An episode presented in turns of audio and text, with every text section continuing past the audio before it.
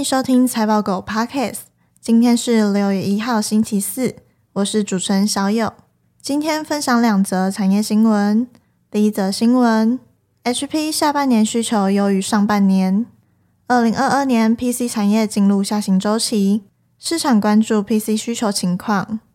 IDC 研调表示，今年第一季全球 PC 出货量年减三十趴。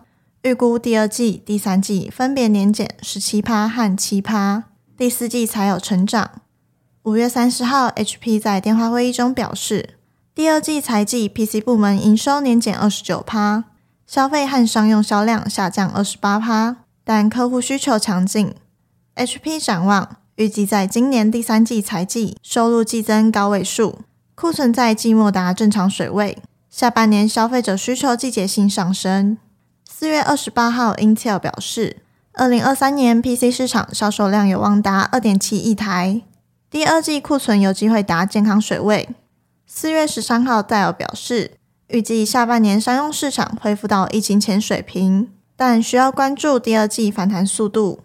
这边的概念股有笔电、笔电品牌、PC 品牌。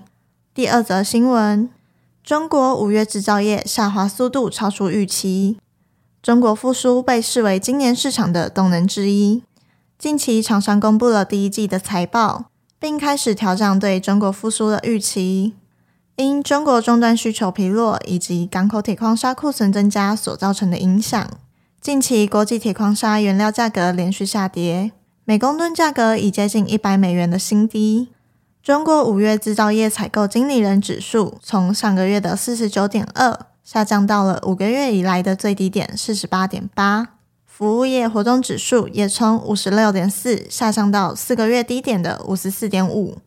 化工、黑色金属冶炼和滚压加工行业的生产和需求大幅下降，而服务业中，铁路和航空运输、住宿和餐饮业继续扩张，但房地产活动则下降。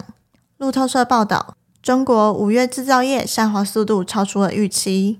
这表明需求减弱，也增加了经济复苏所面临的压力。这边的概念股有钢铁、煤炭。